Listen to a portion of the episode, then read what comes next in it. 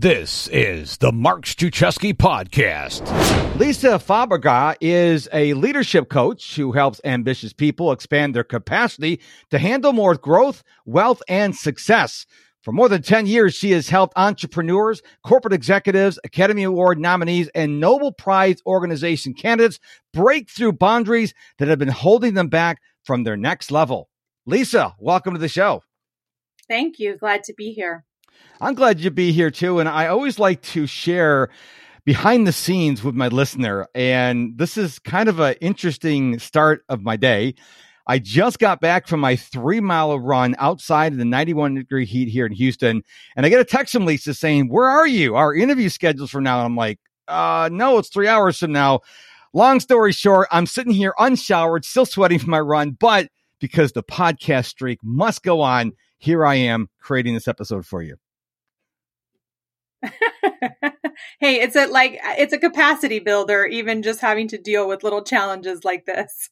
Yes. It, you know what? It, it, it makes life interesting. And I'll look at the bright side. I've got an open spot at eleven o'clock today. So, all right. So let's talk about breaking through boundaries. Um, I see a lot of people as my clients and on social media. There are boundaries that we can't control, but I want to talk about the boundaries that we can control. So you take it away. Yeah, I think that uh, in my work with people, what I've noticed is the boundaries that we can control are primarily the boundary that we don't think about, mm-hmm.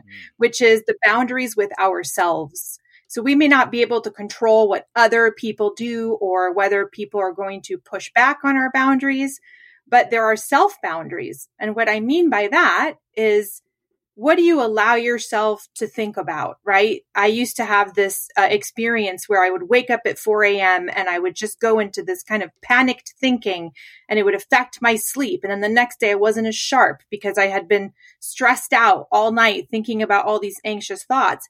And I had to learn to actually set a boundary with myself and tell myself, we're not going to go there, because I read an article that said that people who uh, wake up at four a.m. tend to have a certain part of their brains turned off. And that part is the, the one that protects you from having the negative doomsday type of thoughts. And so when I learned that, I said, I'm going to set this boundary with myself and I'm not going to go there. And it was hard. You know, the first week I was used to going there and I had to keep reminding myself, no, no, no. And my sleep improved. My productivity improved. The next day, I wasn't having all these issues that I was having before with my sleep. So that's a small example of a boundary we can set with ourselves. There's many others I could give. I think two boundaries that we need to set for ourselves is stop watching the news and stop mindlessly, endlessly scrolling on social media, because then, correct me if I'm wrong here, we're allowing other people unconsciously to set our own boundaries. Absolutely. Absolutely. And I think being very clear in our boundaries is a challenge in and of itself, because I think a lot of times we do allow other people's boundaries to determine our boundaries. But I would say if you want to look into what boundaries should I be setting for myself, it's very simple. It sounds overly simplified, but what makes you feel good and what makes you not feel good? So, you know, looking at a piece of chocolate cake, for example, you know, that might look really good and it might feel really good when I'm eating it, but maybe an hour later, I don't feel well. Maybe a week later, I still don't feel well from the gluten and the sugar in that cake. So getting very aware as to how things make you feel and how they impact the rest of your day and your week and even your month will help you get clear on what boundaries you need to set with yourself. Why do people push back on setting boundaries? I, I dealt with clients before and they know they should set boundaries. They know what boundaries they should set, but I don't know, they're not strong enough. They don't have the willpower. Why do people struggle with setting boundaries? I think number one, we care a lot what other people think of us. And we are afraid of upsetting someone with a boundary, or we are afraid that it's going to push them away, or it's going to make a deal fall through. Um, so that's the first thing. The second thing, in terms of why we have trouble keeping them and why we, we may fold when someone pushes back, is the same thing. It's that we're concerned about what the other person is thinking. But for if, if that's you and you're listening to this, I have a great little story that I heard from Oprah where she said that she, you know, imagine how many requests she gets on a daily basis. So she has to have a lot of boundaries. And she says that she'll always deny the request if it's a no for her. And if the person pushes back a second time, she'll once again restate her no. If they push back a third time, she knows that person does not care about her at all, and she's not doing business with them. Because a person who has healthy boundaries will understand your boundary and respect it. So even if you're having trouble holding to your boundaries, start observing who's actually respecting the boundaries and who isn't. Um, the other little piece I want to add to that is part of what makes setting boundaries uncomfortable is that we don't set expectations when we're entering into relationships with people that are clearly stated. And so what ends up happening is we get into this uncomfortable position where these, there are all these unspoken agreements or assumptions. And then all of a sudden, when it's kind of too late, we have to set a boundary, and it risks being a little bit more explosive and a little more confrontational. And so then we fold because most people don't want to be in a confrontation. So the solution to that is set really clear expectations. And if you set a clear expectation from the beginning and someone bristles at it, that's really important information. I'm hiring right now, and I asked someone for references, and they got defensive when I asked them for references. That was a boundary for me. And immediately I got information, oh, I don't want to hire this person if they get defensive right from the get-go when I'm asking them for a basic of hiring someone. So let's let's imagine someone's listening to this conversation and they go, okay, Lisa, I get it. I don't have boundaries, or I have very weak boundaries. How do I go about establishing boundaries? Because I don't want to be rude. I don't want to be unprofessional. I don't want to upset anyone, but I understand the value of boundaries. So guide us through how we could either fortify our current boundaries or create boundaries.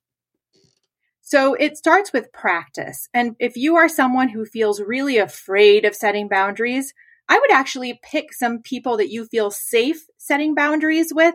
There are, you know, there's a spectrum of people in our lives. And some people we feel really safe being completely direct and honest with, and others we not so sure.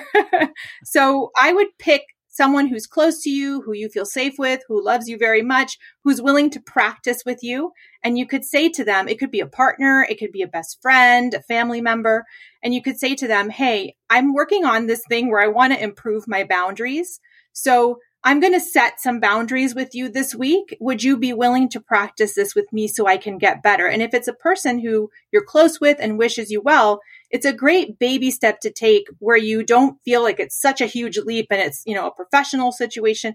You get a little practice and you sort of start building your capacity to set the boundary in a safe space. I remember way back in September of two thousand seventeen, episode eighteen was my first interview on the podcast. And I did exactly what you just said. I asked people who I knew, who I was friends with, because I, I didn't know how to do interview somebody. And I said, look, it, will you be my guinea pig? And now I've interviewed over five hundred fifty people, whatever. But I started with people who I knew and who would not, you know, who would give me the grace, if I, I guess that's what I'm looking for. So it's a great idea. Yes. I, I, I find that with everything, we want to go big, but take taking baby steps is really the key to everything. Everything. Don't try to bite off more than you can chew. Go slowly. You got Facebook? Well, I am on Facebook. I have a Facebook page and I have a Facebook group, both under the name of Mister Productivity. So if you are into Facebook, if you love Facebook, go look me up on Facebook. Just look for Mister Productivity. Hmm. And going back to Oprah, you know, I do a lot of research and reading of successful people. I'm fascinated what they do. And one thing that I want the listener to understand is successful people say no way more than they say yes. And this goes to boundaries, because that no is setting up boundary. A lot of people, we like to be people pleasers. We don't like to say no to people, but you can't be on the P T A and run your business and be a good spouse and be a good parent and help your neighbors and, and uh, serve on this committee. You only have so much bandwidth. And I think we need to harness the power of no. Teenagers are really good at it. Infants are really good at it. And I think we lose that ability because saying no politely, professionally, is going to set those boundaries and is going to give you more freedom to do what you want to do. Exactly. Exactly. Boundaries, um, in the work that I do with leaders, there's six big things, areas that I work on with them so that they have more capacity every time they grow bigger and have more people asking things of them, are making more money, the stakes are higher. And one of those six things is boundaries, because if you don't have good boundaries in place, you cannot get to your next level. Whatever that is for you, whether it be in a relationship, your business, your career, boundaries are essential. Otherwise, you just become, I call it death by paper cut. Everybody's asking you a million things. You're saying yes to everything, and your energy is getting diffused across so many channels, and you're getting drained slowly. You don't have enough energy to focus on getting to your next level. I don't want you to miss that. She said, not having boundaries is preventing you from getting to your next level. I want you to think about that. So if you say, ah, oh, I don't want boundaries, ah, oh, it's going to upset people, you are stunting your growth. That's what Lisa just said. I want you to hear that. I want to go back to something with people working in the corporate world. Let's, let's, we're not talking about C-suite people right now. We're talking about people, they're not, they may be a managerial position, but they're manager or low. They don't want to say no, even though their bandwidth is small. So let's say, for example, you've got a lot of projects and you're maxed out and your boss comes and gives you yet another project. And you're like, wow, I guess I can come in at three o'clock in the morning and stay till midnight to work on this. How do we go to our leaders and say, look at, you know, I want to be the best employee for you, for the company, but you're giving me all these projects and I, I don't, I don't have the bandwidth to do it effectively anymore, because that is going to scare a lot of people. They're going to go to their boss and say, look, I can't do all this efficiently. How do we handle that? I think that deeper than that, I, it's a great conundrum, but deeper, I would go deeper with that and say, it's an important conversation to have with your boss, because it will show you how much regard your boss actually has for your professional advancement. Because a boss that under, that wants you to succeed and wants you to go to the next level and wants you to add to the company or the organization will understand that boundaries are necessary and will encourage you to keep asking for more of what you need so you can do your job best, best or most effectively. If you have a boss that's getting defensive or you know, pushing back or never wanting to listen to the fact that you are saying there is too much on your plate and there's no support being provided, that's when you have to get really honest with yourself, right? Where am I lying to myself about how much I can advance within this organization? Because if you have an organization that's not encouraging employee boundaries and encouraging Um, boundaries so that you can have more space to do more of what needs to be done to push the company forward, there's a misalignment going on there. And I would say, get really honest with yourself. It may not be a pretty truth that you end up staring at, but at least it's a truth that you can then carry on and either make needed changes by, you know, requesting from your manager more of what you want, or starting to look for another job. Because I'm telling you, you will not be able to advance how you want to if you're not allowed to have boundaries within your organization. Mm. That's gold right there.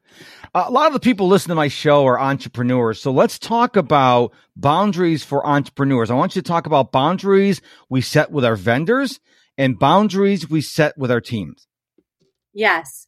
Oh, this is really good. So um, for most entrepreneurs, they're, in the beginning at least, they're functioning as the C E O of the organization. They're the startup founder, all that jazz.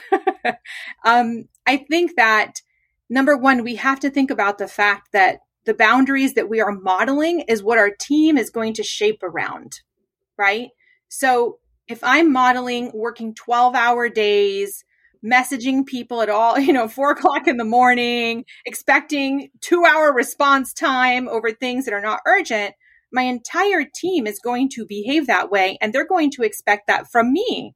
And it's going to be a very tense, anxious, on-edge environment. And you're going to find that you have a lot of turnover. You have a lot of employees that are burning out. I have a uh, C E O that I'm working with right now, has a very successful eight-figure company, entrepreneur, and she was in this terrible habit of checking Slack about eighty times a day. And I said to her, why are you doing that? You are the C E O. You have a ten-person team. And she's like, but they're, you know, they message me and they're expecting a response. I said, because you've trained them that you're available twenty-four seven. And meanwhile, there were all these initiatives she wanted to take care of to greater publicize the company and things that a C E O needs to be focusing on. And she couldn't because she was in Slack eighty times a day. So we set the boundary that she was only going to check Slack twice a day, once in the morning and once in the afternoon. And her team, surprisingly, at first they were like, where are you? And she said, remember, I'm only checking Slack in the morning, in the afternoon. This caused her team to become more efficient because now they knew to save things to send to her during those times or to understand when she was going to be available. So they were kind of forced to solve a lot of problems they kept bringing to her on their own, and they became a better team. Wow. That that's that's really cool what you just said. Let's talk about vendors, because I know a lot of entrepreneurs, you may have a small shop and you're not a big company like a Walmart or a Home Depot. So sometimes the vendors, they look at, you're a little person. H- how do we set boundaries for our vendors? Oh, yes. I just went through this. So I'm going to share a personal story. Um, I am in the process of hiring a marketing director slash Facebook ads whiz. And I interviewed many, many people. And a lot of them had a minimum, you know, four month commitment. In my experience, I've been doing Facebook ads since two thousand thirteen. That doesn't work for me. It locks me into a contract. And if the Facebook ad manager is not good, I'm stuck paying them and getting substandard results for my investment. And so I had to push back. And of course, I was very respectful about it. And I said, listen, I understand. I totally respect that you have this four month minimum commitment. Unfortunately, in my experience, that does not work for me. I need a thirty to forty-five day trial period. And I said, if that doesn't work for you, that's absolutely fine. I respect that. Um, but I'm, I don't think it's going to be a fit for me. Hopefully we can meet somewhere in the middle. That was um, kind of big for me to state that, instead of just accept what the vendor's minimum requirement was.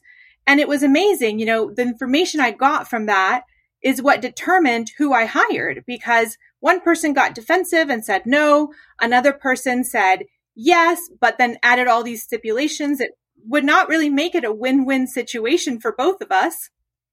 Um, and I'm a big believer that we should be in win-win business relationships, not win-lose.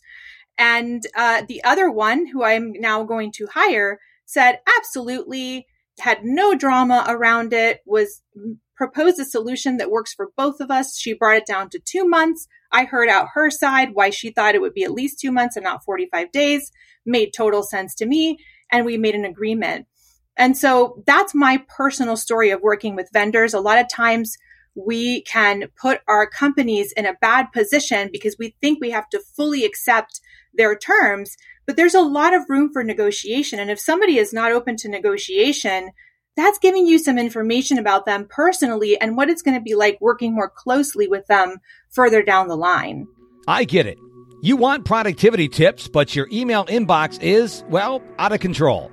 When you follow Mister Productivity on Telegram Messenger, you'll receive daily bite-sized productivity tips delivered to your phone or desktop for free. Let me help you become more productive, step by step, day by day. Follow Mister Productivity on Telegram today. I recently had a client, wasn't a client at the time, and we got on one of these calls and they said, yeah, I want to invest in you. And I told them the price and they paused and they go, ooh. And they said, can we work out a payment plan? I said, well, I think I know the owner of the company. I said, of course I can. I, I, I'm the owner. I can, what, what will serve you? And so we did like a five, five pay plan or whatever the case may be. But they came to me and said, look, I want to hire you, but I can't do it on these terms, similar to the story you just shared. And I could have said, nope, the price is the price. That's it. Take it or leave it. But I am in business to serve people first, not make money. I want to serve people. And if you come across as caustic, like I'm I'm the king and I know all the answers, I'm not going to listen to you, take it or leave it. I don't like anybody like that. For example, there are people in the stratosphere, and I'm talking about, you know, the Oprahs and the Tony Robbins, not to name those specifically, but that's the type of people I'm talking about. There are people that I know, and you, if I said the name on the show, which I won't, you know that if you don't pay them a million or two million dollars a year to be in their mastermind, they won't even talk to you. And they used to be nobodies, and now they're like juggernauts. And there are other people in the same stratosphere. Uh, for example, Gary Vaynerchuk, I will name his name. If you see him in New York City, you can say hi, get a selfie with him because he doesn't think he's better than anyone else. And I don't want to be the type of person that, you know, when I become uber successful, that I ignore people, because the people who are fans now, I don't want to ever forget them when I become successful. So let's talk about that for a few minutes. I think that's a wonderful uh, topic you've introduced, because I think that people who do option A that you mentioned, Um, I think those are glaring capacity deficits. It's what I would call a deficit in the area of your embodiment. And embodiment capacity is about your physical, your spiritual, your emotional, and your mental capacity as a leader.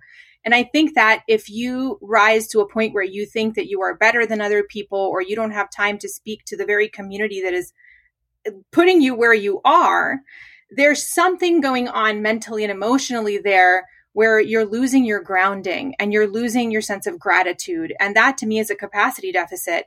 If you look at some of the most successful leaders that actually have long-term success, because you know what? There's a lot of people making millions of dollars and then a few years later, they're not around because they lost that perspective.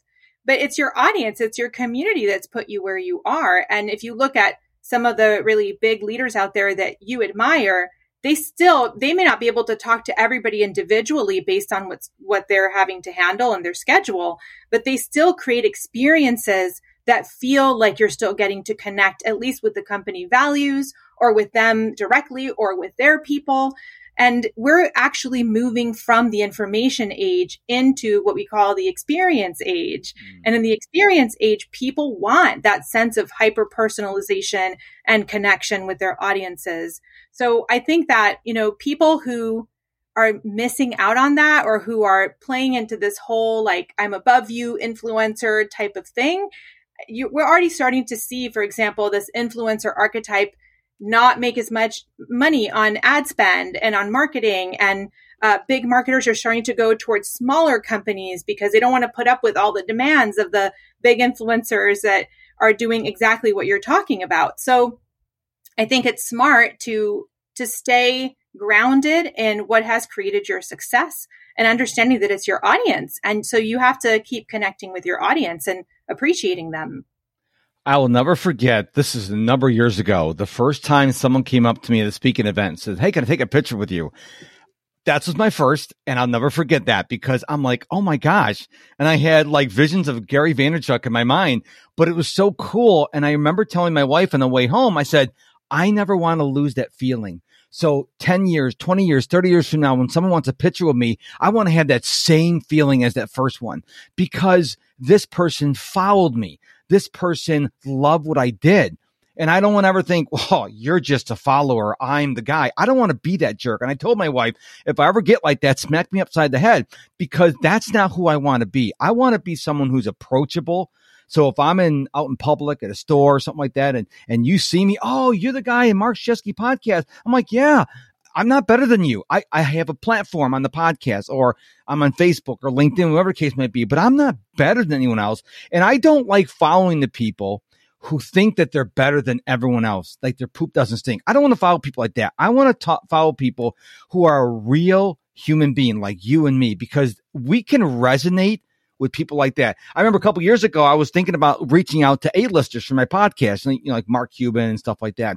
And several of my listeners wrote into me. They actually emailed me and says, don't do that. I can't relate with a Mark Cuban. I can't relate with a Tony Robbins, but I can relate with a Lisa. I can relate to a Mark. And I'm like, isn't that fascinating? That is fascinating. And then there's this flip side, right? Because I've had people recognize me on the street, and I'm always delighted to talk to them.